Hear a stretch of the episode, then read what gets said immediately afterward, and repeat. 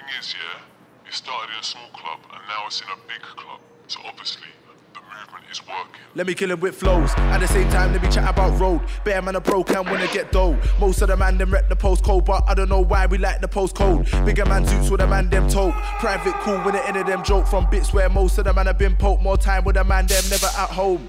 Car mum said that she can't cope, that's why I got bigger man bars on road. Blacked out crep, blacked out cope. Trust that's what all the man them own.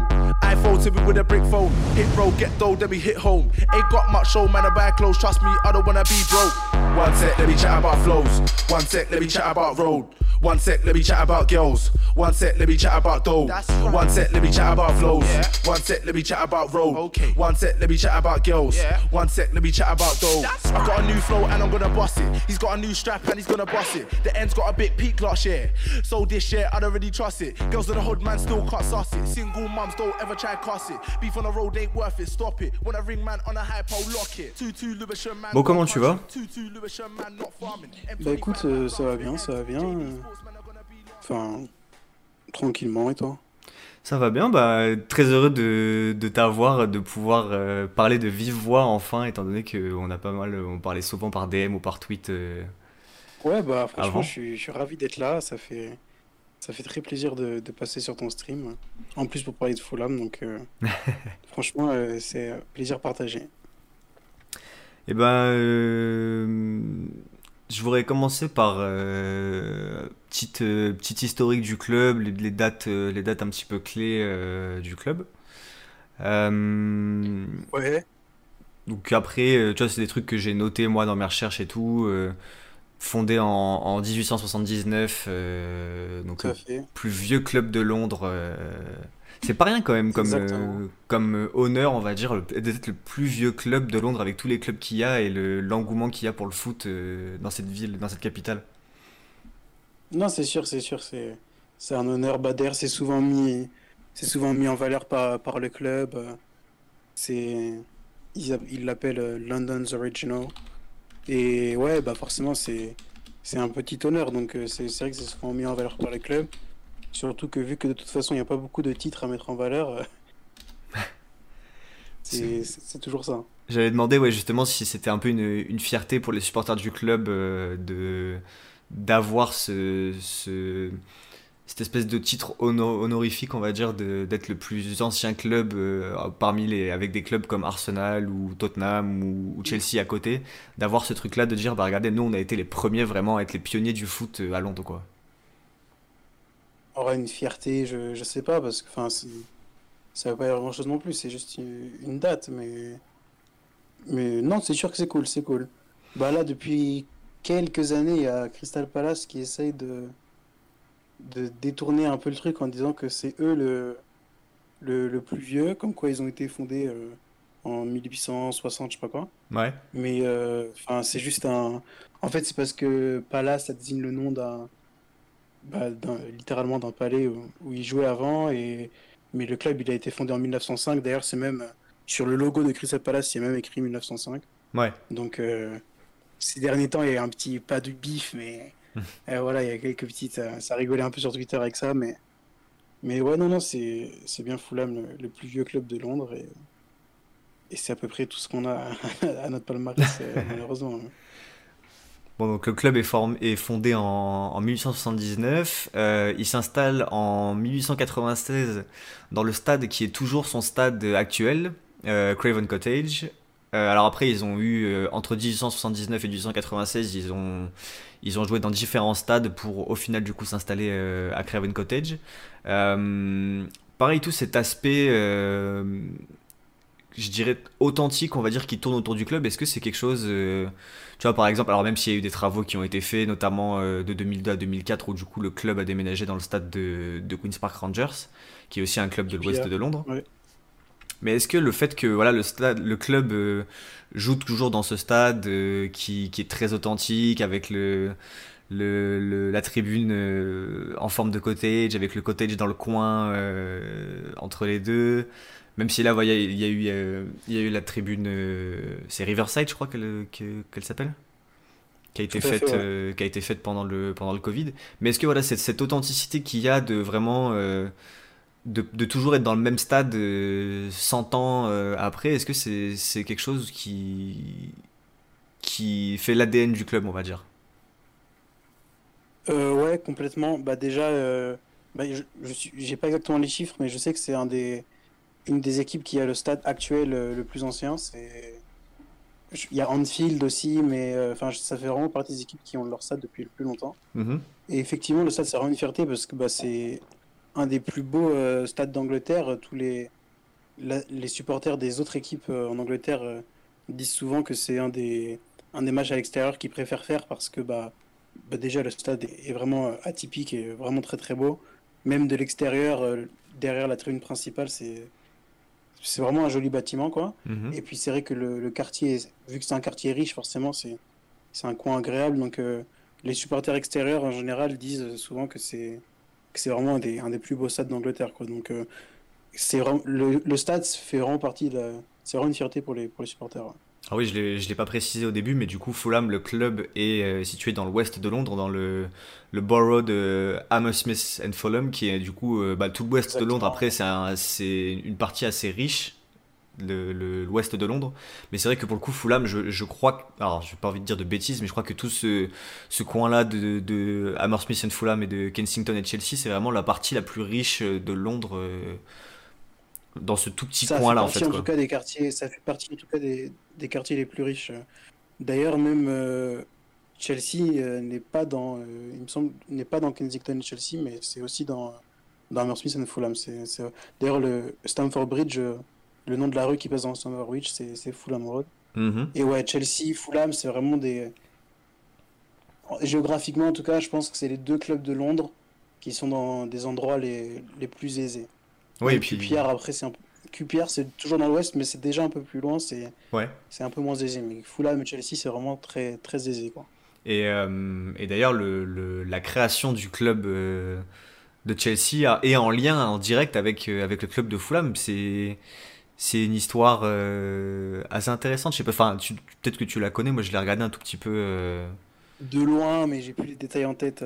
Mais je crois que c'était c'était en gros, bah, c'est un peu comme le, ce qui a, ce qui, bon, euh, on l'a abordé vite fait la, la semaine dernière euh, par rapport à, à, Valence et Villarreal, mais je crois qu'en gros c'est quelqu'un qui voulait investir dans le club de Fulham et qui s'est vu refuser ce, cette, cette manœuvre et qui du coup euh, est allé est allé former son propre club et du coup a formé Chelsea à côté. Alors, je, ferai un, je ferai un épisode spécial sur Chelsea, du coup, où sûrement, sûrement que je serai amené à parler de ça.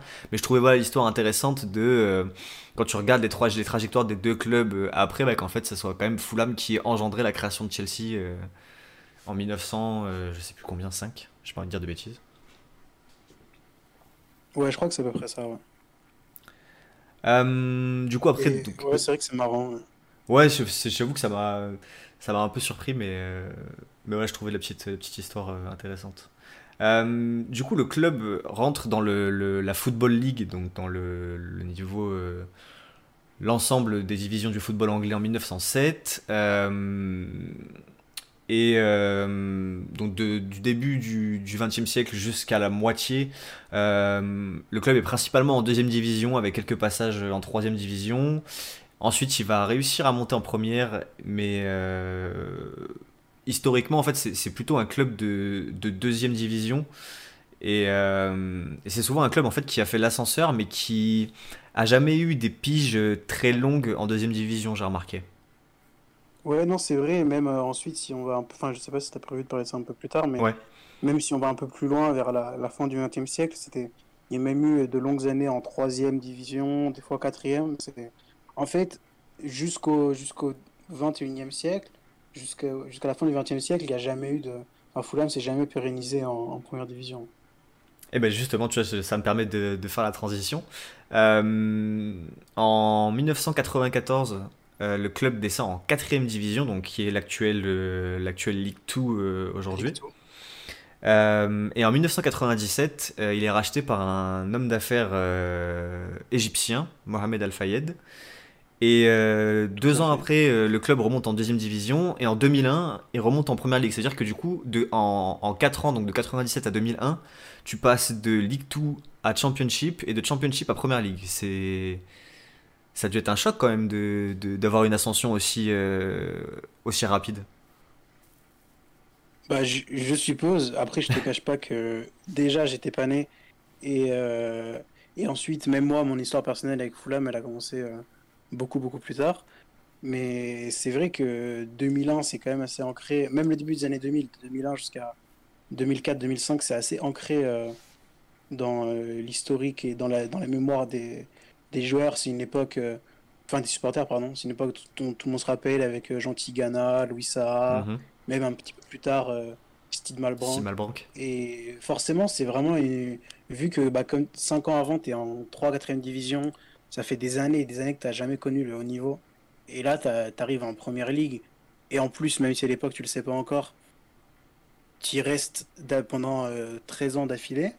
C'est quelque chose, quelque chose de grand, surtout pour les pour des supporters d'un club qui a, qui a jamais été habitué à ça. Bah, c'est surtout qu'en fait, là, tu vois, ce que, ce ce que j'essayais d'amener, c'est que souvent, il y a ce truc où, tu quand un club, par exemple, qu'on a eu surtout avec, euh, avec Chelsea et avec Manchester City sur le, le- les années euh, 2000 et 2010, mais où un club se fait racheter et tout d'un coup, euh, il commence à gagner des trophées, tu vois. Et là, c'est vrai que pour le coup, il y a un peu ce truc-là de, de quand euh, Al Fayed rachète le club, mais c'est vrai que du coup, le club, euh, en fait, remonte dans l'élite plutôt que de, de s'imposer euh, dedans, puisqu'il n'y était pas encore. Et c'est vrai que c'est un truc qui m'a beaucoup surpris, en fait. Ouais, bah c'était entre guillemets un petit peu la même chose, mais à, à une, à une autre échelle, quoi. Ouais. C'est et même quand ils une fois qu'ils sont montés en, en première ligue, ils, ont jamais joué, enfin à une ou deux exceptions près, euh, les premières places.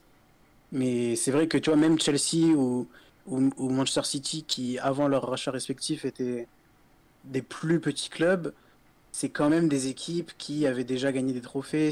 Chelsea ils ont été champions euh, deux fois dans les années euh, 50 il me semble. City ils ont déjà ils ont gagné des coupes etc. Donc même si euh, effectivement, c'est des clubs qui ont connu des, des grandes décennies de galère avant leur rachat respectif. C'est quand même des clubs qui, même si c'était longtemps, avaient déjà eu des, des, années euh, de gloire, entre guillemets, tandis que Fulham, euh, encore à l'heure actuelle, n'a jamais remporté le moindre titre majeur. Mais comme tu, tu l'as dit justement, et je vais embrayer là-dessus, euh, malgré le fait que le club euh, passe du coup en 4 ans de la, Ligue euh, de la Ligue 2 à la Première Ligue, euh, il fait pas spécialement des... Alors c'est sûr que comme tu dis, il joue pas pour le, pour le titre, mais il fait quand même des, résultats plutôt, intéressants. Le 13e, 9e, 13e, 12e, 7e, 12e, enfin...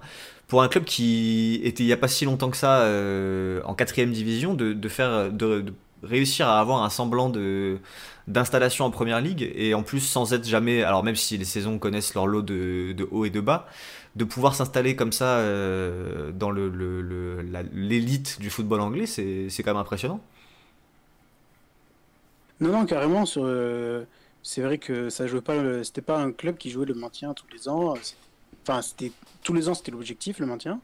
Mais euh, c'est un club qui jouait, ouais, bah, comme tu l'as dit, la 12, 13e place, c'était un bon club du, du milieu de tableau, quoi. Et donc, forcément, c'était, déjà ça. Et puis ensuite, un peu plus tard, c'est vrai qu'il y a eu, enfin, y a eu plusieurs épopées européennes. Bon, il y a eu une victoire en Coupe Intertoto, mais forcément, la Coupe Intertoto, euh, voilà, c'est, ça a le, le prestige que, que ça a. ouais Et puis ensuite, plus tard, il y a eu l'épopée en Ligue Europa, donc c'est sûr que quand même, c'est- c'était quelque chose. Et ben j'allais justement y venir, tu vois, puisque j'allais venir à la saison euh, 2009-2010, où euh, Fulham se classe euh, 12e de Première Ligue. Et euh, bah, comme tu dis, un, un, un parcours, une épopée euh, en, alors à l'époque en Coupe UEFA, mais du coup en actuelle Europa League, où ils éliminent euh, Mmh, Hambourg. Non, je pense que c'était la première saison de la de l'Europa League. Oui, oui, non, mais ah oui, si tu penses, c'est l'Europa League avait Non, déjà, était déjà l'Europa- devenu. ouais, euh, c'était déjà l'Europa League. ouais. Ok, autant pour moi alors. Mais, euh, mais du coup, ouais, le club, euh, le club élimine Hambourg, la Juve, le Shakhtar, euh, Bâle. Alors, je les ai pas mis dans l'ordre, hein, c'est juste que ces, ces équipes-là en particulier. Ouais, non, c'était ouais, une, une épopée de fou euh, bah, qui a commencé par deux tours préliminaires hein, quand même, donc c'était même pas. Ah ouais? Parce... Ouais, ouais, en fait, Fulham termine euh, septième la saison précédente. Ouais. Ensuite, il y a deux tours préliminaires, une contre une équipe de Lituanie, euh, un vieux club de Lituanie. euh, je crois que tu gagnes 3-0 à l'aller, 3-0 au retour. Mhm. Et ensuite, deuxième tour préliminaire face à Kazan, où là c'est plus compliqué. Je crois, je me demande s'il y a soit une victoire, un nul, soit deux courtes victoires, je me souviens pas exactement. Ouais. Donc, euh, a priori, voilà, déjà pour Fulham, rien que ça, pour les supporters à l'époque, c'était extraordinaire. Ils étaient archi contents de, de faire euh, l'Europe, quoi. Ouais, j'imagine. Et euh, ensuite, bah, ça continue. En poule, il y avait l'AS Rome, mine de rien. Euh, Bâle et Sofia, le CSK Sofia. Mhm. Donc, euh, bah, l'AS Rome, quand même, c'est un, un très très gros morceau. euh, surtout qu'à l'époque, je pense qu'on pourrait, on pourrait comparer ça à quand Burnley s'est qualifié en, en Europa League il y a 5-6 ans. Donc, tu vois, c'est, tu t'attends pas à, à faire un gros parcours. Ouais. Et tu finis deuxième de ta poule derrière euh, en accrochant, il me semble, un nul sur les deux matchs contre l'AS Rome. Ouais. Donc, c'est pas mal. En- ensuite, en 16e, il y a le Shakhtar. Et il faut, faut se rendre compte que le Shakhtar, quand même, c'est le, c'est le- le tenant du titre. Hein, c'est pas le Shakhtar. euh, c'est quand même un, donc c'est quand même un gros morceau. Oui, il y avait quand même des gros joueurs à l'époque Euh, déjà, ouais. Ouais, ouais. Je sais plus combien tu fais, mais bon, tu, tu passes assez facilement, il me semble. Ensuite, il y a la Juve avec euh, encore énormément de, de champions du monde 2006 dans l'effectif. Il y avait euh, bah, plus Trezeguet et puis Buffon. euh, il y avait. Je sais plus qui y avait d'autres, je vais pas dire de bêtises, mais vraiment la très très grosse Juve. Mhm. Euh, mais encore une fois, tu vois, à ce moment-là, pour les supporters de Fulham, c'était vraiment. Genre, ils étaient contents de prendre la Juve, tu vois. C'est comme quand, le, comme quand les petits poussés vont loin en, en Coupe de France, ils sont contents de prendre le PSG, de prendre la valise contre le PSG, et puis ils sont contents, tu vois, ils ont joué Ouais. contre le PSG. Là, c'était vraiment le même esprit. C'était putain, trop bien, on va pouvoir aller à, Tu- on va, on va pouvoir aller à, à Turin. Enfin, c'était vraiment exceptionnel, quoi. Mhm. Et ensuite, du coup, le ma- match allait là-bas. 3-1 pour la Juve. Rien d'anormal, tu vois. C'est bon, bah, c'est pas grave, tu vois. on- au moins, on est content, on est allé à la Juve, on a perdu 3-1, et puis, et puis c'est cool, quoi. Ouais. Et puis, match retour, Trezeguet marque d'entrée. Donc, euh, 1-0 pour la Juve, ça fait 4-1 sur les deux matchs, donc euh, bah, c'est déjà fini, quoi. Et puis ensuite, euh, match de fou. Euh, Fulham met 4 buts, euh, 4-1, euh, donc euh, Fulham élimine la, la Juve Mhm. truc de fou. Et ensuite, euh, il y a Wolfsburg en quart, je me rappelle, où tu gagnes, je crois, les deux matchs. Non, non, 0-0 là-bas, il me semble, et tu gagnes au retour. Et ensuite, demi-finale à Hambourg. Et sachant que la finale, la finale de l'Europa League allait avoir lieu à Hambourg. Ok. Donc, euh, en demi-finale à Hambourg, avec pareil, le retour euh, à la maison. Ouais. Et là, encore une fois, je crois que c'est 0-0 à l'aller et 1-0 pour Fulham au retour. Donc Fulham euh, se qualifie pour la finale. Ce qui est vraiment incroyable quand tu sais que bah, c'est la première fois qu'ils se qualifient en, pour une des deux compétitions européennes majeures. Que comme tu l'as dit avant, euh, ça fait même pas 10 ans qu'ils sont, sont montés en première ligue par remontée. Mhm. Montés en première ligue. Donc enfin, c'est vraiment un petit club. quoi. Ils vont en finale d'Europa League. Donc c'est fantastique. Et en finale, bah, c'est euh, l'Atlético Madrid, un partout, prolongation, et puis euh, l'Atlético gagne 2-1 à, à la 116e, je crois. Donc c'est c'est dommage, ça passe pas loin, mais encore aujourd'hui, franchement, même s'il n'y a pas eu la victoire au bout, dans, dans la mémoire des supporters de Fulham, c'est vraiment 2-1 une très très grande fierté, même s'il y a eu la défaite. Et enfin, ça reste un truc de fou. Les supporters s'en rappellent. Il y a une chanson sur le match, sur la, victoire, contre la Juve. C'est, vraiment quelque chose qui est présent dans l'imaginaire collectif. Même moi, qui pareil, hein, comme je disais tout à l'heure, à l'époque, je, je suivais pas Fulham. C'est quelque chose pas que j'ai vécu du coup, mais qui quand même est, c'est présent, quoi. Bah, en plus, il y a pour pas mal de supporters, euh, en fonction de, de, de l'âge qu'ils pouvaient avoir à ce moment-là, c'est des choses qu'ils ont probablement vécu une seule fois dans leur vie, quoi, ce genre de truc. Donc c'est vrai que c'est quelque chose où Ah ouais, clairement. ça te marque à jamais, quoi. passe, peu importe l'âge des supporters de Fulham à l'époque, euh, que ce soit ceux qui ont mon âge ou, ou ceux qu'on avait déjà 70, c'est quelque chose qui c'était du, du jamais vu dans l'imaginaire de enfin, dans la dans l'histoire de Fulham. Donc euh, pour les supporters qui ont je sais pas 60-70 ans, qui ont connu euh, les déplacements en 3 4e division, Ouais. quelques années plus tard, elle est en finale d'Europa League, c'est un truc de fou quoi. Bon, et du coup, euh, donc tout ça, tout ça avait été possible grâce au rachat de, de Mohamed Al Fayed en 1997. Euh, Là-dessus, en 2013, euh, Shahid Khan, qui est euh, l'actuel euh, propriétaire, rachète le club. Euh, Ouais. Alors, avec un, un passage, enfin un passage, une ère euh, depuis qu'il est là assez, euh, assez contrastée, je dirais. Je pense que c'est le mot qui pourrait Ouais, être bah, euh, Un employé. an après son arrivée, Fulham redescend en, en Championship. C'était mon point suivant. Ouais. Pour la 3 première mai, fois, 3 mai donc, 2014, depuis 13 relégation ans. Championship. Ouais, voilà, donc pour la première fois depuis 13 ans. Ensuite, il y a eu une période assez longue en Championship de 4 ans, avec les deux premières saisons de, de, Championship sont très très dures. Fulham joue le maintien plus ou moins les, mhm. deux premières saisons. Donc vraiment un passage compliqué. Ensuite, la troisième saison, Fulham se qualifie pour les, pour les playoffs et perd en demi-finale contre, contre Reading. C'est l'année où Huddersfield gagne. ensuite, Huddersfield bat Reading en, finale. Ah, l'ancienne, putain, Huddersfield. Et, et ensuite, la quatrième année, donc en 2016, 2000, non, 2017-2018, pardon, Fulham euh, remonte en, en, première ligue avec une saison euh, extraordinaire, où, dans le sens où à, à Noël, ou en tout cas à la mi-championnat, on est 9 dixième, peut-être 12e, non 10e, quelque chose comme ça. Et il y a une deuxième partie de saison incroyable avec 23 euh, matchs sans défaite. Mhm. Donc euh, dans un championnat à 24 équipes, ça veut dire bah, la moitié de la saison. Avec 23 matchs sans défaite, donc euh, une épopée de, de fou furieux. et on perd le dernier match de la saison régulière, qui ça fait un peu une bille de dire ça, mais où c'est contre Birmingham en plus qui est 18e. Et vu que Cardiff, qui a terminé deuxième cette saison-là, avait fait match nul, il suffisait de gagner contre Birmingham et était promu. Mhm. Mais du coup, malheureusement, première défaite en 24 matchs. Ce qui fait que Fulham termine troisième et passe par les playoffs.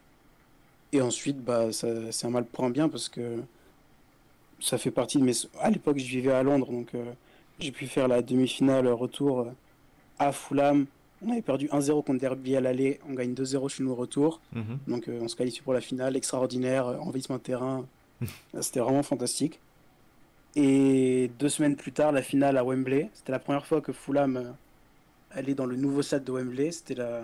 Ils n'avaient ils pas joué à Wembley depuis 1975 avec la finale de la FA Cup. Ah oui. Donc, euh, donc vraiment incroyable. Et, et, on gagne, on bat Aston Villa 1-0 euh, à Wembley pour, se, pour monter en première ligue. Donc vraiment, c'est la, la demi-finale retour plus la finale. Ça fait partie aujourd'hui de mes vraiment de mes meilleurs souvenirs de foot. Surtout qu'en trois mois, j'ai eu ces deux matchs-là, plus la victoire en Coupe du Monde ensuite avec la France. Donc là, c'était vraiment euh, trois mois euh, dorés. Euh, tous mes meilleurs souvenirs de foot se, concentrent dans ces quelques mois. Moi, du coup, comme tu, comme tu l'as dit, à la fin de, la saison 2018-2019, le club à la fin de la saison 2017-2018, pardon. Le club euh, remonte en, première ligue euh, face à Aston Villa à Wembley, un but de Carnet, il me semble, de mémoire. Ouais, euh, et la saison en première ligue pour le retour est pas hyper bonne. Le club redescend direct. Et il y a ce. Alors, c'est pas vraiment. Enfin, je sais pas si c'est vraiment un running gag ou, ou, comment, comment on pourrait le qualifier mais ce truc de euh, le mercato qui est fait en fait à l'été entre la Championship et le, la Première Ligue, c'est un truc qui est un peu resté dans le dans l'image, enfin dans, la, dans, les mémoires collectives du foot quoi. quand même c'est resté quoi. Ouais. Où Fulham euh, dépense 100 euh, millions, ramène des vieux briscards, André Churleux, enfin n'importe quoi quoi. Et puis au final c'est catastrophique. Tu termines 19e en n'alignant pas pas de victoire d'affilée, vraiment, vraiment catastrophique. Et c'est vrai que tu as raison, c'est resté même, je vois, au début de cette saison, quand Nottingham Forest a, a fait signer je sais pas combien de joueurs, encore pire que Fulham. Il y a beaucoup de tweets qui. Pareil, 30 joueurs avec 150 millions. Ouais. On voyait des tweets passer, euh, euh, enfin, qui faisaient référence justement à, à Fulham de, de cette année-là, de 2018-2019. C'est que j'ai l'impression qu'en fait, c'est un peu rentré dans le dans les mémoires collectives comme euh, le move de promu qu'il faut absolument pas faire en fait quoi. Ouais, ouais, ouais je pense. Hein. Bah, D'ailleurs, euh, euh, deux ans plus tard, quand Fulham est encore remonté, ils ont fait un mercato plus intelligent pour le même résultat au final. Ils sont quand même redescendus, on est quand même redescendu, mais mais déjà ils avaient commencé à apprendre de leurs erreurs. Euh, donc du coup, comme tu l'as dit, euh, fin de saison 2018-2019, le club redescend. Nouvelle saison en Championship et euh, bah, une seule année, le club fait l'ascenseur et remonte. 2000, saison 2019-2020, la finale à Wembley, je me rappelle, c'est là, là pour le coup, c'est cette, cette période-là, cette campagne de playoff où j'ai vraiment commencé à m'intéresser euh, un peu plus au club. J'avais déjà un petit peu regardé la saison de PL euh, quand ils étaient montés après le Championship, j'avais lâché. Mais les playoffs, c'est là où j'ai commencé à regarder. Et cette finale euh, contre Brentford à Wembley avec ce, ce coup franc de, de Joe euh, en, Ouais. en prolongation. Est-ce que, pareil, étant donné que bon, c'était pas la même ambiance, on était en plein Covid, donc il y avait personne dans le stade, etc. Mais est-ce que c'est quelque chose qui t'a marqué aussi ce, ce truc-là de, bah, en fait, la capacité de ressort du club euh, instantané, quoi? Alors en fait, il y a du oui et non. Euh, oui, dans le sens où en fait on a fait relativement une mauvaise saison. Franchement, c'était pas du tout comme euh, deux ans plus tôt où on avait écrasé, enfin où c'était fantastique. Franchement, cette année-là, c'est vraiment miraculeux qu'on monte. On fait pas une très très bonne saison. Mhm. Brentford était bien meilleur que nous. Brentford finit troisième, nous on finit quatrième. Euh, 5 et 6 c'était euh, Swansea et Cardiff. Nous on bat, il me semble, Cardiff. Et Brentford bat Swansea. Et franchement, selon toute vraisemblance, euh, Brentford aurait dû nous battre. Donc, euh, et et il y a un match assez, assez bizarre où il se passe rien pendant 90 minutes. Ça fait 0, 0-0. Et après, il y a un but sorti de nulle part de, de Joe Bryan de 40 mètres qui ensuite met un doublé. Mais bon, c'était forcément vu qu'on n'était pas au stade. euh, Enfin, c'était une ambiance bizarre. Donc c'est un moins, c'est un sou- Et plus le fait que deux ans plus tôt, c'était la première fois, c'était Ouais. vraiment incroyable. Et les gens ont vraiment euh, le souvenir de, de 2018 et beaucoup moins celui de, de 2020. Mais, mais c'est vrai que c'est quand même. euh, En, fait, en, en général, on dit que c'est difficile pour les équipes qui descendent de remonter. Ouais. Donc là, l'avoir fait deux fois et en plus trois fois maintenant, d'affilée, c'est quand, même, euh, c'est quand même quelque chose de fou. hein. Bah alors, je vais, je vais m'attarder un petit peu sur, ce, sur cette saison-là euh, de Championship où, on rem- où le club remonte avec le, le but de, de Brian. C'est vrai que pour le coup, c'était dans une période, je me rappelle, c'était, c'était, bah, c'était du coup printemps, printemps 2000, euh, 2021. Et, euh, et c'est vrai que. Dans printemps 2020. Et, et c'est vrai que. Enfin, on avait l'impression qu'en fait, Brentford était était quasiment, enfin pas était trop fort pour pas y aller, mais il y avait vraiment l'impression qu'il y avait rien qui, enfin je me rappelle les matchs, le match contre Swansea, t'as l'impression qu'il y a rien qui peut les déstabiliser. Euh, Tony est énorme, Mbemo est énorme. Euh, Enfin, c'est vraiment l'impression que c'était leur saison quoi. Et en Ouais, plus Brentford, c'était pas, euh, ils étaient pas spécialement en plus à fond. euh, Enfin, c'était pas spécialement une équipe qui jouait le haut de tableau euh, en masse avant. J'ai l'impression Brentford. C'est vrai que cette saison-là, pour le coup, t'as vraiment l'impression qu'ils étaient intouchables. Je me rappelle que Marc Condes avait, pas, avait eu des sorties dans les médias ou sur Twitter, je sais plus, euh, assez. euh, Ouais, ouais, ouais, il avait fait le malin. ouais. Il chambrait pas mal, ouais. Donc, euh, et c'est vrai que pour le coup, je me, enfin, en Ouais, fait, je me suis malin dit. Une semaine avant, au final, on, on les a tapés. Mais non, c'est vrai que franchement, pendant la saison, ils étaient largement au-dessus de nous. Le- leur trio d'attaque, on avait va- Mbemo, euh, Tony et Oli Watkins, Et oui. étaient intouchables. Moi, j'avais fait le, le déplacement, euh, c'est la dernière année où je vivais à Londres, le déplacement euh, dans la saison régulière euh, Brentford Away.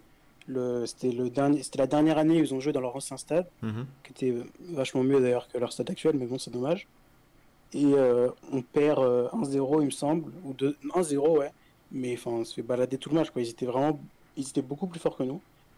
Et bah, ils se sont chiés dessus en finale. Et c'est assez étrange ce qui s'est passé ce, ce jour-là, parce que franchement, ils étaient plus forts que nous. Mais sur ce match-là, on a fait la différence et, et on a remonté, quoi. Et c'est vrai que pour, pour conclure là-dessus, mais le but, euh, le but de Brian, il sort vraiment de nulle part. Enfin, le coup franc part de très très loin. Ouais, ouais, ouais. Il y a une espèce de rebond devant. Je sais plus, je sais pas si c'était- je sais pas si c'était Ah déjà Raya qui était dans les cages, mais il fait une, il fait une sortie un peu bizarre où il part en retard sur ses appuis et tout. Et c'est vrai que Alors, je comprends pas trop. Ouais, c'était déjà Raya, il fait une très mauvaise sortie. Enfin, c'est pas une très, mau- très mauvaise sortie, c'est son placement qui est très Ouais. bizarre. Oui, voilà. Et d'ailleurs, je pense que c'est pour ça que, que Brian tire, mais même avec un mauvais placement, tu t'attends pas à ce que le mec tire parce que enfin, le coup franc, il est genre à 40, 45 mètres, hyper excentré. Ouais. Et, et donc, enfin, incroyable. Juste pour répondre euh, à Adrien, euh, je, cro- je crois pas que Tony était le remplaçant de Watkins. Il était déjà Il là. me semble qu'il jouait à 3 devant, avec c'était les trois devant, euh, Watkins et... et... Ah, attends, peut-être, parce qu'il y avait Benrama aussi. Peut-être. T'as Ah, peut-être raison, je suis pas sûr. raison. C'est vrai qu'il y avait Benrama. euh, Non, non, en fait, non, c'est bon. je- En fait, Mbemo était, Mbemo était remplaçant en général, la plupart du temps. Et je pense que le, le- les trois devant, c'était Watkins, Benrama, euh, Ivan Tony. Je, je crois que c'était ça. Mais, mais t'as peut-être raison, je suis. Ah non, non, non, par contre, ils étaient au, club, tous les, ils étaient tous les deux au club en, en même temps, ça, ça c'est sûr. Mais. Mais donc, ouais, euh, on, on les bat. Donc, ouais, ils marquent ce but euh, fantastique 1-0. Ensuite, ils marquent un deuxième but, un superbe 1-2 avec Mitrovic, ça fait 2-0. Et ensuite, bon, ils, reviennent, ils reviennent à la toute fin du temps additionnel et on gagne 2-1. Mais, mais ouais, le, le fait est que du coup, on remonte. Mais du coup, euh, retour, retour en première ligue, euh, du coup, saison 2020-21. Et comme tu disais, un mercato plus, euh, plus intelligent. En plus, t'as as Zambo Anguissa qui revient de près de Villarreal et qui, bah pour le coup, enfin, étant donné qu'il a, qu'il a atterri au Napoli aujourd'hui, pour moi, vraiment, pour cette, sur cette saison-là, c'est là où vraiment il a. Enfin, en fait, c'est. Ouais, ouais, quand il quand était- il est arrivé au club, je me Bah, rappelle le niveau qu'il avait à l'OM. Sa pige à Villarreal, sa pige à Villarreal, il était monstrueux. hein. Ouais. Les- toutes les semaines, il était d'accord avec. Ouais, ouais, il était trop trop fort à Villarreal. En vrai, même, même avec nous, la première saison, les gens se rappellent moins parce que. euh, En fait, au début, il a très vite été catégorisé comme un mauvais achat parce qu'il était très cher. C'est encore aujourd'hui la recrue la plus chère du club. Ouais. Il s'est blessé longuement. Mais après, quand il est revenu, là je parle de 2018-2019, Mhm. il est revenu, il a fait des super matchs contre Liverpool, contre City. Franchement, on voyait qu'il était au-dessus du lot, quoi. Et à, à Fulham, il y a énormément de, jeux, de supporters qui l'aiment pas. C'est énormément de supporters qui l'adorent aussi. Mhm. Euh, ensuite, il part arriver à la Real, il fait une saison de fou. Et t'as raison, quand il revient de près, la saison 2020-2021, C'était. extraordinaire. Ah ouais. c'est vraiment notre meilleur joueur. Et tu sens que il est à un niveau au-dessus des autres, quoi. Et moi, euh, j'adore ce joueur. C'est vraiment, c'est c'est vraiment un joueur que j'adore. J'aurais adoré le garder, malheureusement. Enfin, c'est évidemment pas possible. Naples, c'est complètement son niveau. euh, C'est, tu sentais que il était vraiment très, très, très fort. Donc euh, cette saison-là, il, nous porte. Il y a Areola qui, qui fait une saison de fou furieux chez nous aussi. Et en parlant de près, il y a aussi Joachim Andersen euh, qui fait un- un- une saison fantastique. Donc vraiment, cette saison-là, c'était ces trois-là, je pense que- je retiens en tout cas. Areola, Andersen, Anguissa. Euh, malheureusement, pour plusieurs raisons, notamment euh, Scott Parker, ça marche pas trop. Et on redescend euh, assez logiquement. Enfin, très logiquement, même. Mais c'était, entre guillemets, une meilleure copie que, que, deux, que, deux saisons près, que deux saisons auparavant. Bah, du coup, tu as cité tous les noms que j'avais retenus de cette saison-là qui m'avaient vraiment marqué, sauf un. Moi, j'aim- j'aimais beaucoup le. Alors, il a eu. Euh, il pouvait être assez brouillon des fois, ou peut-être en faire un peu trop. Il rate, euh, il rate ce penalty à West Ham qui, je pense, peut, peut Ah, se jouer que- plus tard euh, dans la, dans la, la Ah, course au maintien. aussi, euh, Mais moi, j'ai beaucoup aimé la saison avait une de bonne Demola saison aussi, Lookman euh, en prêt. Lookman. Ouais, en prêt de Leipzig. J'ai beaucoup aimé vrai, cette vrai. saison. a- Non, non, c'est vrai. Il, il avait apporté un, un, banc de fraîcheur, un banc de fraîcheur. Il était vraiment fort. D'ailleurs, euh, ça se passe plutôt bien pour lui maintenant à, À l'Atalanta, oui. Et non, non, c'est vrai qu'il avait été bon. Alors, c'est vrai que le penalty dont tu parles, c'est- C'est une catastrophe, ouais. c'était vraiment une, ouais, une catastrophe. D'ailleurs, je crois que Scott Parker le descend dans, en interview d'après-match. Ouais, je Et en euh, plus, euh, je me souviens plus exactement dans quel ordre, mais à ce moment-là, je crois qu'on rate trois penalties en trois matchs avec Ouais. trois tireurs différents. Les Mitrovic, trois fois, c'est des penalties qui auraient pu changer. euh, Les trois fois, c'est des qui auraient pu changer l'issue du match. Mitrovic Donc, à que Sheffield. Dis que si on avait mis les trois, ça aurait peut-être changé. Bah, après, tu Ouais, vois, c'est toujours des des, autres, mais- des suppositions, mais c'est vrai qu'il y a, il y a Mitrovic à Sheffield qui rate, il y a Cavallero contre Everton qui rate, et il y a du coup, Ouais. euh, il y a du coup euh, Lookman euh, à, à la 95e ou 16e euh, pour Ouais, égaliser à West Ham qui rate, euh, en tentant une Panenka qui met en plein sur, sur Fabianski, quoi. Ouais, non, non, catastrophique. Mais, Mais tu vois, du coup, donc c'est cette saison-là, moi, où j'ai vraiment commencé à m'intéresser au club. C'est là où d'ailleurs j'ai fait ta connaissance. Et c'est vrai que, bah, comme tu l'as dit, il y avait, il y avait des vrais, euh, il y avait des vrais bons, bons joueurs dans le lot, Areola, Andersen, Zambo. Mais il y avait un gros, gros problème. Et je pense que c'est un peu ça qui a plombé la saison, c'est qu'il n'y avait pas un mec, euh, un vrai finisseur devant qui plantait, quoi. Bah si, il y en avait un, mais Scott Parker voulait pas le faire jouer, donc euh, Oui, c'est vrai que pour le coup. forcément, on risquait pas de marquer, quoi. C'est vrai qu'il mettait beaucoup. année, euh, Bah il, met- il alternait, il mettait Ivan Cavallero, Ouais, après il y a eu Maja euh, aussi en prêt. Reed, euh, Josh Maja, qui a pas joué beaucoup énorme, qui a pas joué énormément non plus. Mais ouais, voilà, forcément, quand tu mets Mitro sur le banc alors que c'est notre meilleur joueur, c'est problématique. Et, et donc forcément, bah, le départ de Scott Parker a quand même fait du bien. Donc du coup, euh, après t'as quand même quelques moments, euh, quelques moments assez marquants dans la saison. Moi je me rappelle la, la victoire à Anfield. À Liverpool, ouais. Ouais, Bah le ouais, but de Lemina euh, après un gros, Ouais. un gros coup de physique sur Salah. et c'est vrai que, tu vois, le, Surtout première défaite de Liverpool en championnat à domicile depuis deux ou trois ans, je crois, à l'époque.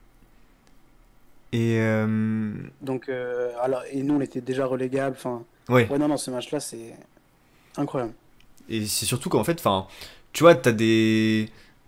Enfin, il y avait- il y avait quand même du jeu qui était proposé, je trouvais, dans l'équipe. C'est vrai que c'est dommage que t'avais pas un mec vraiment. euh, vraiment régulier pour finir les occasions, mais il y avait des- y a eu des- y a eu pas mal de matchs intéressants. Les deux matchs aller-retour contre Tottenham, où, où le premier, tu vas faire. euh, tu fais 1-1 à- au Hotspur Stadium, Ouais. et au retour, tu perds 1-0, mais avec un but refusé pour une main offensive et tout. Enfin où c'est un peu c'était un peu les règles des mains qui n'étaient pas encore bien établies à l'époque et tout et c'est vrai que en fait c'est une descente mais qui qui se joue à pas grand chose enfin t'es dans une course avec Burnley et je crois Everton aussi dans le lot euh, pour pour euh, pour te maintenir et tu descends à pas grand chose quoi Ouais, non, c'est vrai que on jouait plutôt bien. Mais après, honnêtement, franchement, je pense que c'était vraiment euh, mérité qu'on descende quand même. Surtout que même deux années précédentes, deux années auparavant, déjà contre les gros, on avait, on- en fait, contre les gros, on a souvent euh, fait des bons matchs qui n'ont pas payé. D'ailleurs, c'est encore le cas cette année. On y Mhm. reviendra. Oui. Mais euh, je me rappelle que la, la saison 2018-2019, on perd euh, à domicile, on perd 2-1 contre Liverpool, contre Chelsea, contre Manchester City. Alors que ensuite derrière, on allait perdre 4-0 contre des contre des vieilles équipes quoi. Ouais. Mais ça c'est les trois saisons, les trois dernières saisons en Première Ligue, ouais, on, fait souvent des très très gros matchs contre les gros, ce qui ne nous sert souvent pas à grand chose puisque euh, on, perd euh, quand même. Bon, et du coup, euh, re- repassage par le- la case Championship. Marco Silva arrive en poste. Je crois qu'il arrive, il arrive de Watford. ouais. Il arrive de Watford ou d'Everton, je il sais arrive plus. de nulle part, hein, je crois. Ah ouais Non, il arrive de nulle part. Il était plus. Il était. Ça faisait un. Il arrive après un an de break, je pense. Ah, ok. C'est moi qui. Avant ça, il y avait eu Watford et Everton. Je sais plus dans quel ordre. Ouais. Mais là, il était sans club depuis euh, un an, il me semble. Ah ok, non, je pensais, c'est moi qui, qui a inventé. Je pensais qu'il arrivait de- d'un de, ces deux-là. Mais. euh, Ouais, non, non, non. Du coup, ben, énième, euh, énième ascenseur, le club euh, remonte en première ligue. Et. Ouais, bah après là, vraiment une, une saison complètement différente des deux précédentes, euh, où là, pour le coup, on a, qu'on a écrasé le championnat euh, du début à la fin. mhm. On a marqué euh, 106 buts. On a gagné deux fois 7 deux fois 7 non, une fois 7 deux fois 7-0, deux fois 6-2. Donc euh, Mitro marque euh, 43 buts en 44 matchs. Euh, donc là franchement, la saison dernière euh, elle était vraiment extraordinaire, c'était on était vraiment un rouleau compresseur quoi. Bon, et du coup, on en arrive euh, à la saison actuelle. Euh, donc là, 10 février 2023, 21h48. Euh, Fulham est 8ème de première ligue, euh, 2 points devant Chelsea, à 2 points de la 6ème place et à 7 points de la 5ème place. Euh, Ouais, c'est vrai que c'est fou hein, c'est ouais, qu'est-ce que ça te fait, toi, euh, après avoir eu cet ascenseur à chaque fois euh, depuis 3 ans, euh, de monter, descente, monter, descente, et là de voir que le club peut potentiellement se maintenir direct après être monté, qu'est-ce que ça te fait? Bah, forcément, c'est très agréable parce que sur les cinq saisons précédentes, il y avait quelque chose de dommage, c'était que on prenait du plaisir un an sur deux en Championship, on, on prenait énormément de plaisir à regarder le club, mais bah, malheureusement, après on arrive en Première Ligue, on prenait 3-0 toutes les semaines et bah, c'était catastrophique. Donc, euh, franchement, quand, quand tu vas au stade toutes les semaines et que tu perds tout le temps, euh, même si c'est en Première Ligue, franchement, c'est pas agréable. Donc, euh, limite, je me souviens que les fins de saison des années précédentes, on était, pratiquement soulagé de redescendre parce qu'on savait qu'on allait enfin revoir du foot. Mhm. Alors forcément, quand on est monté cette année, on s- en tout cas moi, j'ai fait, je sais que d'autres personnes aussi, on sentait quand même que cette année il allait se passer quelque chose Ouais. parce que euh, on a tellement écrasé le championnat la saison dernière que c'était pas comme euh, les fois d'avant où on est monté à l'arrache, en plus au playoff. Là, on était vraiment là, beaucoup, vraiment beaucoup, beaucoup mieux préparé. Mhm. Alors après, il n'y a pas une seule personne, je pense, au club, euh, euh, ni chez les supporters, qui s'imaginait que ce serait entre guillemets aussi bien. Ouais. Et mais c'est vraiment c'est bah, plaisant de se dire que on a de bonnes chances de se maintenir. C'est presque frustrant parce que quand tu vois les, les matchs qu'on perd, à part West Ham, c'est que contre des équipes qui sont au-dessus de nous. Mhm. Et euh, euh, ah non, sauf récemment, on a perdu. Non, je crois que c'est toujours le cas, ouais. Et euh, et quand tu vois les matchs qu'on perd, où tu City on perd à la dernière seconde, United on perd à la dernière seconde, Arsenal on perd dans les 5 dernières minutes, Tottenham on perd de, on perd 2-1 aussi, Euh, Newcastle récemment on perd euh, à la dernière seconde. C'est non seulement on est huitième, mais en plus on pourrait avoir euh, au moins 4 points de plus, on va dire. Après, le, feeling qui domine, en tout cas, enfin, moi, la, la façon dont je le sens, c'est que c'est encore loin d'être fini. On est huitième, certes, mais on a plus de matchs que, que les autres qui sont, que ce soit devant ou derrière. Mhm. Je crois que les trois, les trois- il me semble que les trois équipes derrière nous, elles peuvent nous passer devant si elles gagnent leur match en retard. Donc euh, ça veut rien dire qu'on est huitième, on soit huitième. Et puis je crois qu'on a, bon, on a quand même un matelas sur la 18e place. On doit être à une dizaine de points, je pense. Euh, je les ai sous les yeux. Tant que je fasse le calcul correct. Euh, 13 points. 13 points. Et on a, mais on a plus de matchs ou pas? Euh, un, un match de plus, ouais. Ouais, donc potentiellement 10, on va dire. Ça commence à faire, mais voilà, tant que ce sera pas fait, ce sera pas fait. Pour moi, je- pour moi à l'heure actuelle, l'objectif c'est toujours le maintien. Et surtout, moi, il y a un truc. euh, alors, je l'ai vu à travers. euh, Enfin, on l'a- vu pas mal à travers le mercato de cet été, euh, et même là dans le la gestion de, de match, je trouve, c'est qu'on dirait que le club a enfin appris de, des erreurs des derniers passages en première ligue, en fait. Ouais, a plus, appris, bah, a appris de ces erreurs-là et d'autres, Mhm. dans le sens où euh, le duo qui gère le club, à savoir euh, Shahid Khan, le, le propriétaire, et son fils Tony Khan, le, le directeur, euh, le director of football, directeur du foot, je sais pas exactement, enfin, le directeur sportif, quoi. Mhm. euh, avait euh, la fâcheuse habitude, comme il y a dans certains autres clubs, de, de vouloir prendre le contrôle sur tout et de pas laisser euh, les mains libres à l'entraîneur. Mhm. Ce qui déjà, quel que soit ton niveau, est une mauvaise, est une mauvaise idée à mon avis. Encore plus dans le cas des, de la famille Kahn, dans le sens où enfin, ils, ils connaissent, ils connaissent pas le foot. Quoi. C'est, Fulham, c'est un business pour eux. Ils sont, ils sont aussi propriétaires du- d'une équipe de NFL, les Jacksonville Jaguars. Euh, et clairement, voilà, on sent que Fulham, c'est vraiment un business pour eux plus qu'autre chose. Mais au moins cette année, ils font les choses correctement. Depuis que Marco Silva est arrivé, donc il y a deux ans, on, sent que vraiment, ils, ils lui ont laissé euh, la liberté euh, qu'il demande. Les transferts, c'est enfin ses transferts à lui. Et, et vraiment, ça change, ça change tout, quoi. Parce que, bah, on- vraiment, on- Marco Silva, il pratique un football incroyable. Il, il connaît les joueurs qu'il achète, il recrute les joueurs qu'il veut. Mhm. Quand on voit euh, que tu fais signer euh, Joao Palhinha pour euh, 20 millions d'euros, alors que, enfin, c'est, enfin, il a un niveau démentiel, c'est, enfin, c'est du jamais vu. Je sais pas combien on va, combien on va le revendre le plus tard possible, j'espère, franchement. Mais Il est très très très fort, ouais. cette année, il y a vraiment un recrutement beaucoup plus intelligent. Tu fais Paligna pour euh, ouais, 20 millions d'euros, Pereira pour à peu près 10-12, il me semble. Moi, j'étais pas du tout convaincu par euh, Pereira euh, quand il est arrivé. Au final, c'est notre meilleur joueur avec, euh, avec Joao Paligna.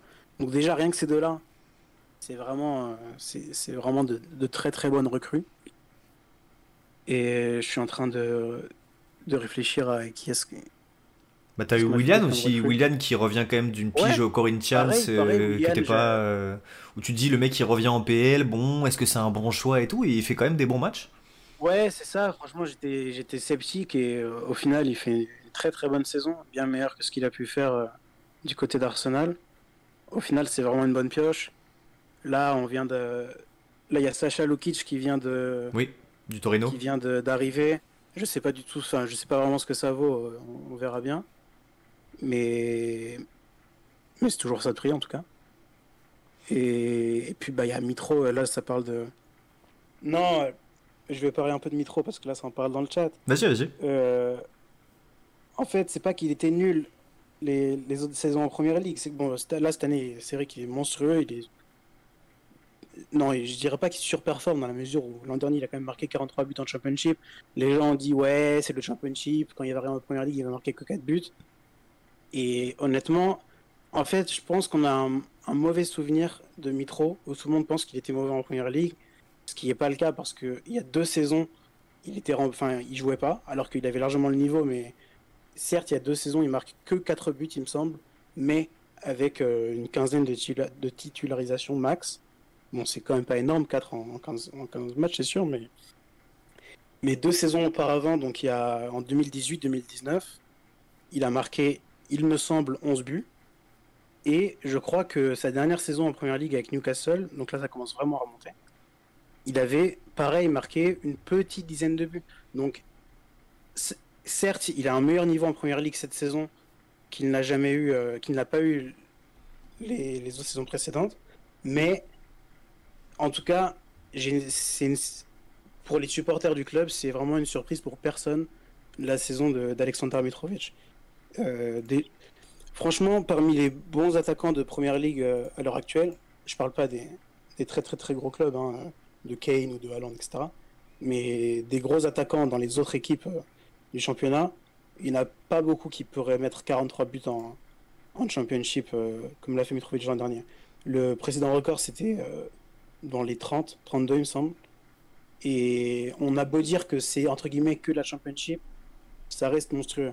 Donc nous, on savait que cette saison, euh, il allait planter. Euh, voilà, je sais pas combien il va planter, je crois qu'il est à 12. S'il termine à 18-19, euh, pourquoi pas 20, ce serait bien. Et puis surtout ce que tu disais par rapport au, championship, et, c'est très juste, c'est que c'est quand même un championnat à 24 équipes. Donc, enfin, tu, le, le, le, nombre de matchs forcément n'est pas le même, mais du coup, c'est sûr que ben, tu peux être beaucoup plus fatigué. Euh, il y a des déplacements qui sont beaucoup plus bourbiers aussi. Euh, à l'extérieur, tu as aussi en plus la coupe en même temps. Tu vois, là, c'est vrai que tu disais 43 buts, mais il a marqué 43 buts en 44 matchs. Enfin, c'est. Euh, non, non, c'est monstrueux. C'est lunaire, quoi. Et c'est vrai que ça demande une régularité, une forme démentielle. Et ouais, tu joues tous les trois jours, c'est un championnat qui est beaucoup plus physique. Franchement, en, France, on connaît mal ce championnat, mais c'est vraiment un championnat très très très compliqué. D'ailleurs, euh, si on regarde les, équipes qui descendent, euh, franchement, euh, ça a un peu changé les dernières années. Parce que vu que le, gap entre la première ligue et le championship ne cesse de grandir à cause des. notamment à cause des, bah, des droits TV en première ligue, bah forcément les équipes qui descendent maintenant elles ont plus de bagages elles peuvent plus facilement remonter. Mhm. mais si on regarde un tout petit peu quelques saisons auparavant c'était pas du tout comme ça. Bah quand on voit par exemple Sunderland euh, qui avait fait le double ascenseur ils étaient descendus euh, deux saisons d'affilée. Mhm. parce que euh, jusqu'à il y a quelques années c'était très très très compliqué de remonter quand on descend. Parce que c'est un championnat qui est complètement différent et c'est pas pareil d'aller jouer à Leicester le samedi ou alors d'aller et ensuite tu descends au championship et tu as Blackpool le mardi et Peterborough le samedi. Ouais. C'est c'est vraiment deux choses complètement différentes quoi. Les joueurs qui ont joué toute leur leur carrière en première ligue, ils savent pas ce que c'est de jouer 46 matchs dans une saison. Ouais c'est sûr que ça doit, il doit falloir se mouiller la nuque parce que je pense que ça doit faire un sacré choc. En plus, 46 matchs, mais ouais, contre des équipes, euh, des, des, équipes Rotherham, euh, ouais, Peterborough, euh, Barnsley, enfin, avec des mecs dedans qui sont qui ont fait toute leur carrière dans ce championnat, qui le connaissent sur le bout des doigts, qui sont habitués à ça. et c'est vrai que ça doit être ça doit être un sacré choc euh, quand tu descends de, de première ligue à championship. Euh, je voulais revenir sur un joueur que tu as abordé parce que je voulais aussi là j'avais aussi prévu de l'aborder, mais du coup ça tombe bien que tu l'aies fait avant. Et je vois qu'en plus on l'a on l'a mentionné dans le chat, mais c'est euh, Andreas Pereira parce que alors moi c'est un c'est un mec que, alors, qui, est formé au PSV, qui après va à United, etc.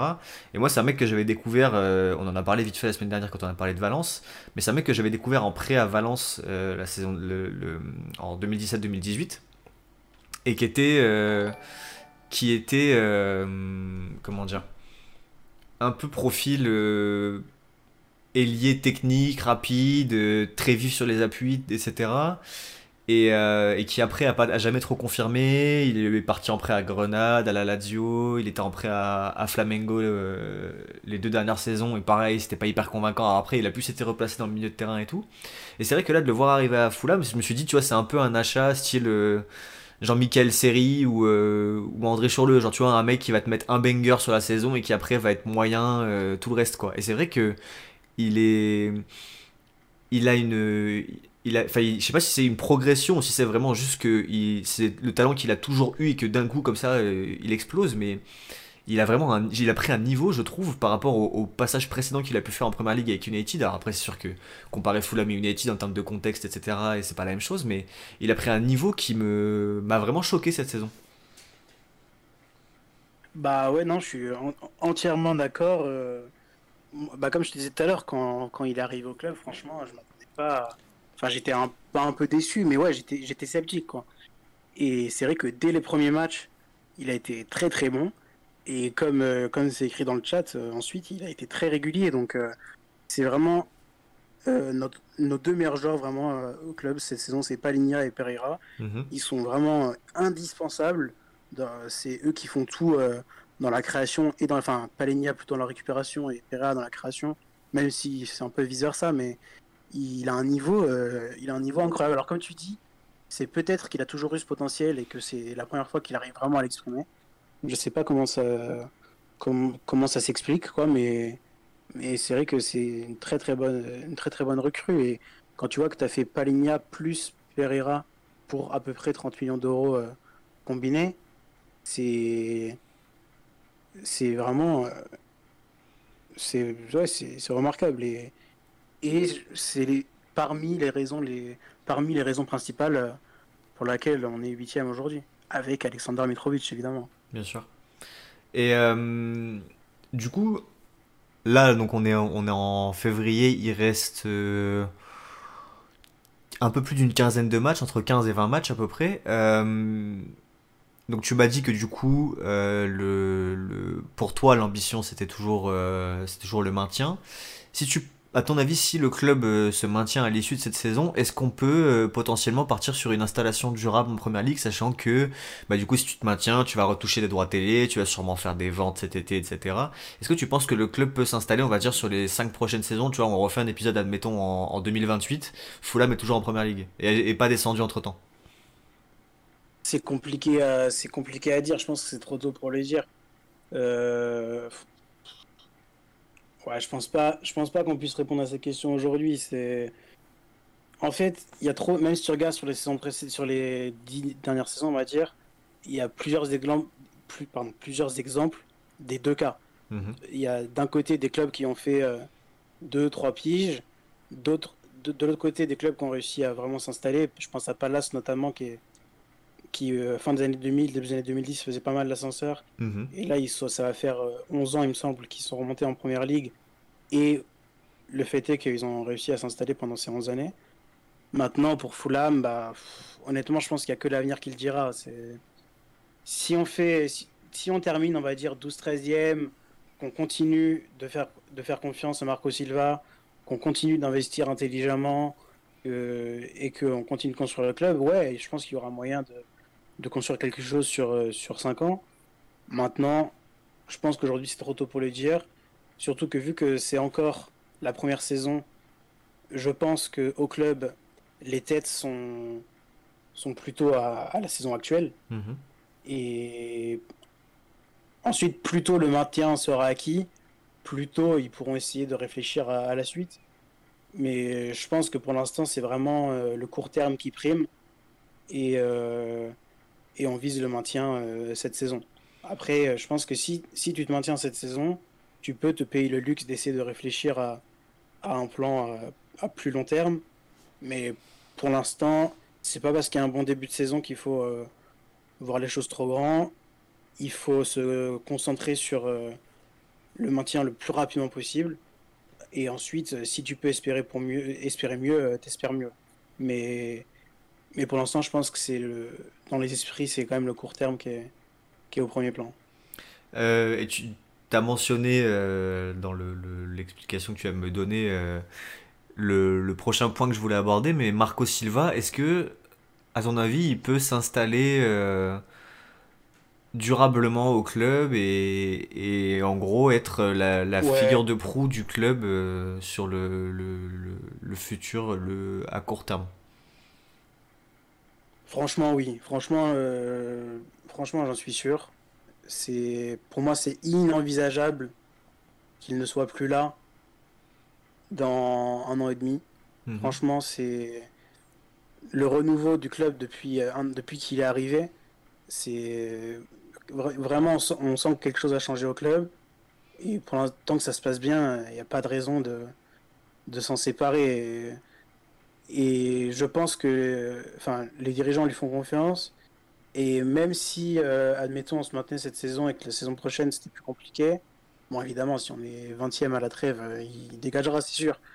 Mais, mais je pense qu'il y a moyen de, de faire quelque chose avec lui et de de, ouais, de construire quelque chose autour de lui. En tout cas, franchement, il... si c'était au supporter de décider, c'est sûr qu'il resterait longtemps. Même si, même si on se maintenait et que la saison prochaine on venait être en difficulté, ouais. il... il, aurait encore le, il aurait encore le, le soutien des, des supporters. Euh, est-ce que, euh, tu as mentionné tout à l'heure euh, très justement Shahid Khan et, son fils Tony qui du coup sont impliqués euh, dans pas mal de choses autres que le club. Euh, T'as cité le, les, les, Jags euh, en NFL. Je crois que Tony Khan est aussi impliqué dans une fédération euh, de catch, il me semble. Ouais, tout à fait, ouais. Est-ce que, est-ce que tu penses que. je sais pas, de l'AEW Ouais, je crois, je me souviens plus exactement. Est-ce que tu penses que à court ou moyen terme, on va dire à moyen terme, d'être étant donné que le club a, sur le, le, 21e siècle euh, changé de propriétaire déjà à travers euh, justement les propriétaires actuels, est-ce que tu penses qu'une vente dans, à, des, à des nouveaux propriétaires qui pour le coup eux seraient vraiment impliqués à 100% dans le foot et mettraient uniquement leur billes dans le foot pourrait aider le club à se développer encore plus euh, alors au niveau national déjà et après par exemple pourquoi pas euh, bouger dans un stade plus moderne, euh, dans le style de ce qu'a fait Tottenham en quittant White Hart Lane, ou un développement un peu plus à l'international comme ce qu'a fait Arsenal, euh, le développement au développement marketing. Est-ce que tu, étant, enfin, étant donné que Fulham est le plus vieux, club, de Londres, est-ce que tu penses que ça pourrait être quelque chose qui pourrait mettre en avant pour, pour se développer à l'international? Alors, je alors, il y a, plusieurs, plusieurs trucs dans, ta question. Forcément, ce serait, souhaitable que les propriétaires de Fulham soient impliqués euh, à 100% euh, dans Fulham. Maintenant, euh, le fait est que c'est pas le cas, et l'autre fait est que ça commence à marcher. Donc, pour l'instant, je pense que il n'y a pas de raison que les Cannes vendent le club, d'autant plus que ils ne souhaitent pas vendre le club. Donc, euh, quoi qu'il arrive, ils, enfin, ils resteront euh, à Fulham. Euh, de plus, s'ils venaient être vendus, je suis pas persuadé que ce serait une bonne chose, malgré que je suis pas forcément hyper content de, de ce qui se passe avec les Cannes. Enfin, en tout cas, de ce qui se passait avec les Cannes jusqu'aux dernières années, ça, ça a l'air de changer. Mais ouais, je pense pas que ce serait une bonne chose parce que quand on regarde les ventes de clubs euh, aujourd'hui, c'est énormément. Euh, bah, c'est que ça, quoi. Enfin, les autres propriétaires sont pas mieux que les Cannes. Aujourd'hui, les investisseurs, c'est c'est que des, soit des mecs qui possèdent 15 clubs. ah, ton stream est mort chez moi. Ah non, c'est bon, pardon, c'est revenu. c'est que des mecs qui possèdent 15 clubs et soit qui font de, du business entre leurs clubs, comme, comme ce qui est en train de se passer entre Bournemouth et Lorient, par exemple. Mhm. Et, et bah, du coup, bah, c'est souhaitable ni pour un club ni pour l'autre. Euh, donc, je pense que c'est un bon compromis d'avoir des propriétaires qui ont plusieurs projets, mais un seul dans le football. Ouais. Parce que, bon, à la limite, euh, qu'ils fassent ce qu'ils veulent avec les Jags ou, ou la EW, euh, ça va rien. Enfin, ça change pas le quotidien de Fulham, quoi. Ouais. En fait, tant qu'ils mettent leur argent au bénéfice de, de du coach et qu'ensuite le coach gère l'équipe comme il veut, euh, moi je m'en fous de ce qu'ils font euh, le reste du temps. Et ensuite, euh, je, enfin, parlé de changer de club, de, de stade, pardon. Ça, c'est pas négociable, quoi. Enfin, tu demandes à 100 supporters de Fulham, tu leur dis, tu as un nouveau stade, mais, mais tu te qualifies en Europe tous les ans. Il n'y en a pas un seul qui va te dire oui, quoi. Ah ouais pour le coup, si les Cannes, si, si les Cannes voulaient euh, construire un nouveau stade, ils se mettraient tout le monde à dos immédiatement. Parce que on, on, parlait du stade tout à l'heure, mais Craven Cottage, c'est mythique, c'est l'âme du club. Ça mhm. fait plus de 100 ans que, que Fulham est installé là-bas. C'est un stade incroyable. Et il n'est pas question que, que, le club change de stade. Et, après, tu as dit, euh, enfin, tu as parlé d'Arsenal, de, de, Chelsea et tout. Enfin, je pense que Fulham ne sera jamais, ou en tout cas vraiment pas dans les 15 années à venir, une équipe euh, du top 4, du top 5, et, et c'est pas très grave. Enfin, c'est pas. Tous les clubs ne peuvent pas être euh, un top club européen. C'est pas, euh, pas forcément une ambition. Évidemment, si forcément tous les clubs veulent gagner des titres, forcément, je rêve de voir Fulham soulever des titres un jour. Mais un, énorme développement international avec un stade à 60 000 places, euh, etc. C'est pas, enfin, c'est pas forcément souhaitable quand ça développe un, un autre supporterisme, on va dire. Ouais. Quand il y a quand tu vas à l'Emirates ou à Stamford Bridge, bah très touristique. Il y a beaucoup de touristes. Ouais. Au Tottenham Hotspur Stadium, c'est moins le cas, pour être honnête. Je trouve que eux, leur transition, elle s'est plutôt bien passée. Même euh, quand euh, quand j'habitais à Londres et que j'allais voir, euh, je faisais bah, pratiquement tous les déplacements avec Fulham. Chez les membres du top 6, j'ai trouvé que, que c'était un des clubs qui avait une des meilleures ambiances à, domicile. Alors maintenant, il y a vraiment Arsenal qui depuis 2-3 ans revient super bien avec l'ambiance à domicile. Bah, J'étais cette année au début de saison Arsenal-Fulham mhm. quand on perd 2-1 à, la fin. Et franchement, les Emirates sont en train de retrouver une très très belle ambiance à domicile. Mais voilà, Chelsea, c'est. Chelsea, c'est un cimetière. Anfield, c'est un cimetière pendant 90 minutes. Anfield, il y a beaucoup ce mythe euh, maintenant, enfin ce mythe qui du coup est, une, une, comment dire? Enfin, en gros, on est beaucoup en train de, de découvrir que après le Never Walk Alone, c'est Never Walk Alone, c'est une ambiance tout à fait normale de Premier League, quoi. Après, après, je dis ça, euh, Craven Cottage, c'est également un cimetière pendant 90 minutes. Hein. ouais, mais c'est pas la même chose. Vraiment une ambiance on a une ambiance à domicile qui est catastrophique. Euh, mais voilà, c'est parce que c'est ce qu'on disait aussi tout à l'heure, c'est que voilà, à Fulham, il y a, il y a pas mal de gens aisés. Ouais. Donc euh, c'est pas voilà, c'est pas le club hyper populaire. Mais après, à l'extérieur, euh, à l'extérieur, on fait de belles performances. Mais bon, c'est le cas de beaucoup, de beaucoup de clubs anglais. En fait, il y a, il y a toujours une, une bien meilleure ambiance pour tous les supporters anglais à l'extérieur euh, qu'à domicile. Euh, par exemple, moi je me souviens que quand je suis allé à Old Trafford, qui est probablement le stade qui m'a le plus impressionné dans ma vie, c'était magnifique, quoi. Uh-huh. Mais il y avait une ambiance euh, catastrophique, tandis que quand ils sont venus à Fulham, Manchester United, c'est une des équipes qui, a fait le, qui avait la meilleure ambiance. J'ai trouvé que c'était extraordinaire, extraordinaire à, l'extérieur. Mm-hmm. Mais, mais voilà, en fait, c'est quelque chose qu'on retrouve euh, chez pratiquement tous les clubs, euh, chez pratiquement tous les clubs anglais. Euh, là, je vois Frank Lampard dans le chat qui parle des soirées LDC de Stamford Bridge. C'est vrai, mais comme chez, les, comme chez tous les gros, en fait, Anfield, même en, Anfield en Ligue des Champions, c'est très très chaud. Hein. C'est que en première ligue où il n'y a personne. Ouais. Et, et, oui, effectivement, les supporters away de, de, Chelsea sont, sont pas mauvais. Et comme tous les autres, en fait, tous les clubs ont euh, des bons away et un, un supporterisme euh, domicile euh, très plus que moyen. Okay. après, voilà, moi, Stamford Bridge, j'y suis allé de nombreuses fois. Pas uniquement avec Fulham, j'ai fait aussi quelques, quelques matchs européens à Stamford Bridge, en Europa League, pas, pas en Champions League. Mm -hmm.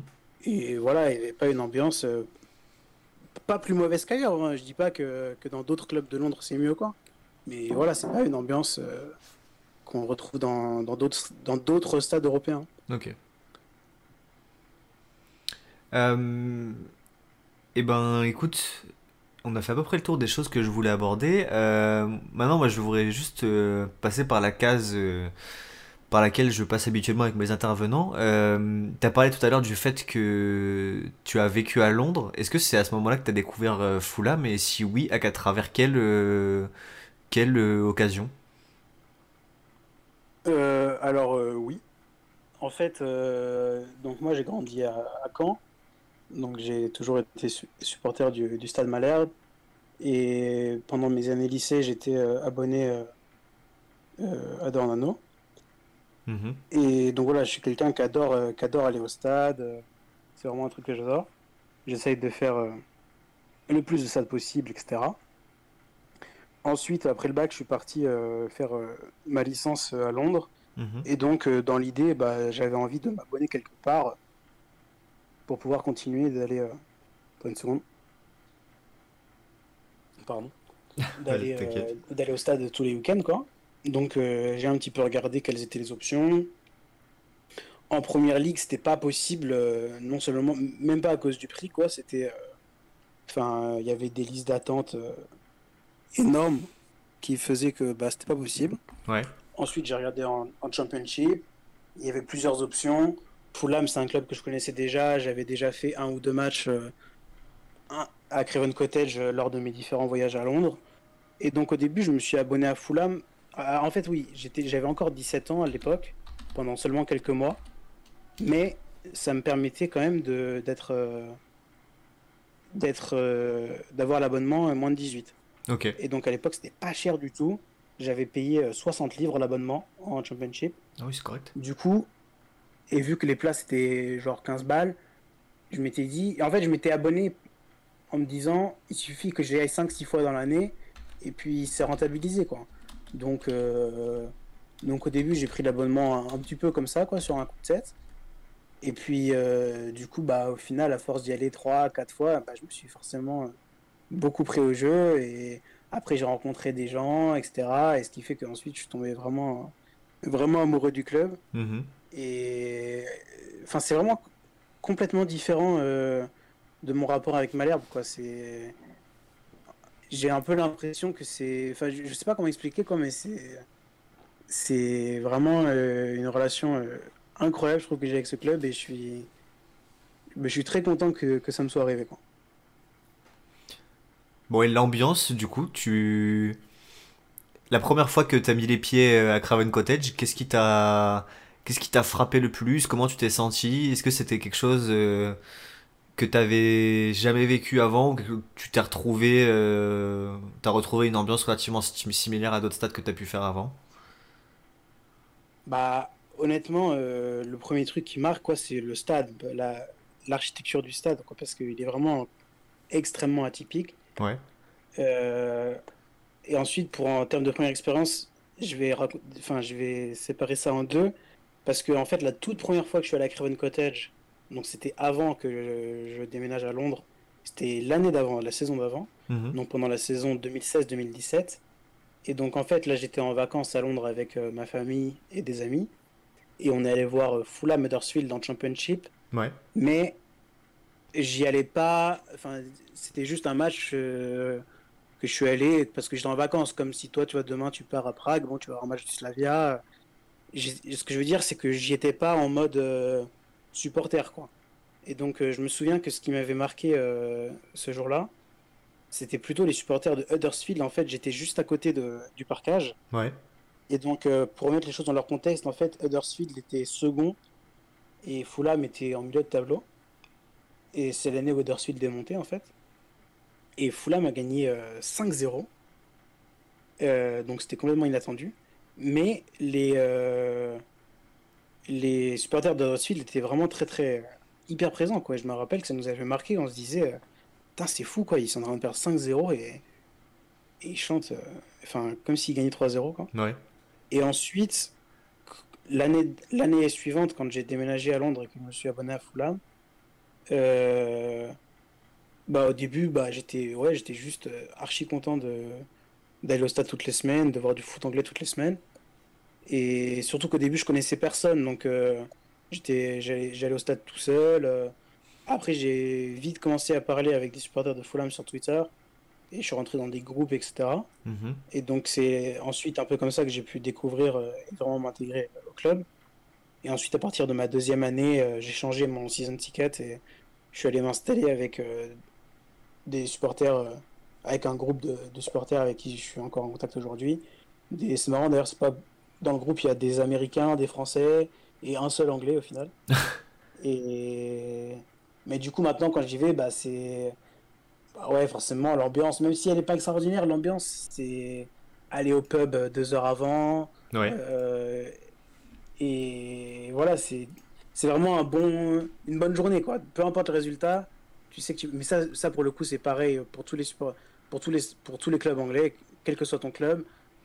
Tu sais que tu vas passer une bonne journée, quoi. Tu retrouves tes potes, tu vas au, tu vas au pub. À la mi-temps, tu reprends une bière. Après le match, tu, tu retournes au pub. Et puis, c'est. Non, c'est le football anglais, c'est quelque chose. C'est- Et puis, les, les, les, les jours. euh, Les matchs extérieurs, pardon, c'est. Ouais, les away C'est days. encore mieux, forcément. C'est... Ah, les away days, c'est quelque chose. Hein.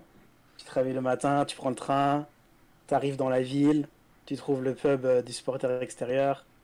C'est... Non, c'est... Ça, ça, ça, ça fait partie de mes meilleurs souvenirs. Bon, et du coup, ma, ma dernière, euh, le dernier point que j'aimerais aborder, euh, du coup, j'imagine que tu as déjà fait des, des Fulham-Chelsea et des Chelsea-Fulham. Ouais. euh, Ouais, ouais, ouais. Est-ce qu'il y a une vraie rivalité entre, entre les deux ou, ou c'est plutôt, tu vois, c'est une rivalité un peu amicale, un style Valence-Villarreal? en fait. Ah ouais? Non. C'est... En fait, c'est ni l'un ni l'autre. Ok. C'est, euh, il y a une vraie rivalité dans le sens Fulham-Chelsea. Fulham euh, déteste Chelsea, c'est le club qui déteste le plus.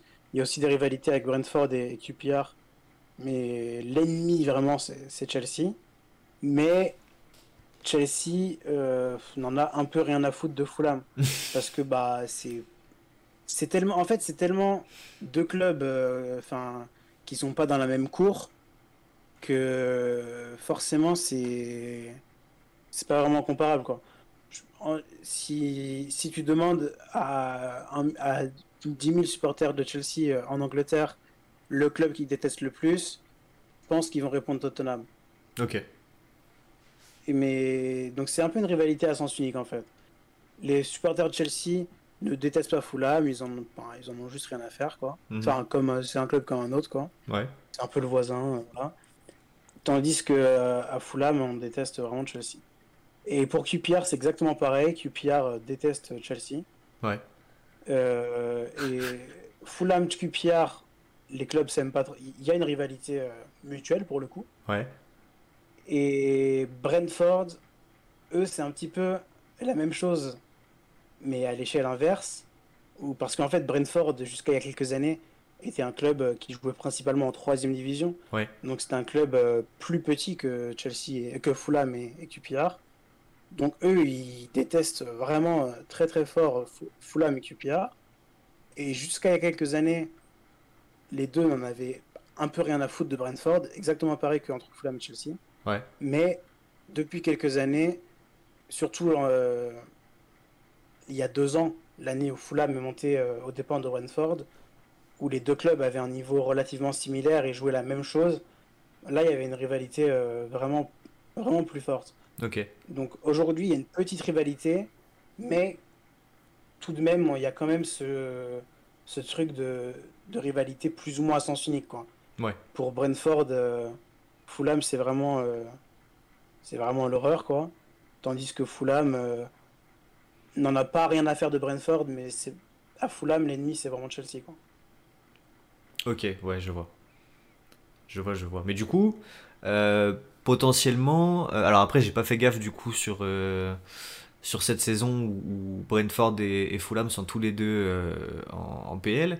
Mais du coup, la finale à Wembley de, de 2020 a peut-être potentiellement créé, ou du moins. ou du moins un peu plus une rivalité avec Brentford alors. Ouais, la finale et puis la, la saison, euh, la saison de manière générale, mais, mais oui, c'est sûr que ça a ravivé la rivalité, surtout du côté de Brentford, encore une fois. Ça, eux qui détestaient déjà Fulham, le fait de faire une bien meilleure saison qu'eux, et au final, quand même perdre contre eux en finale, Mhm.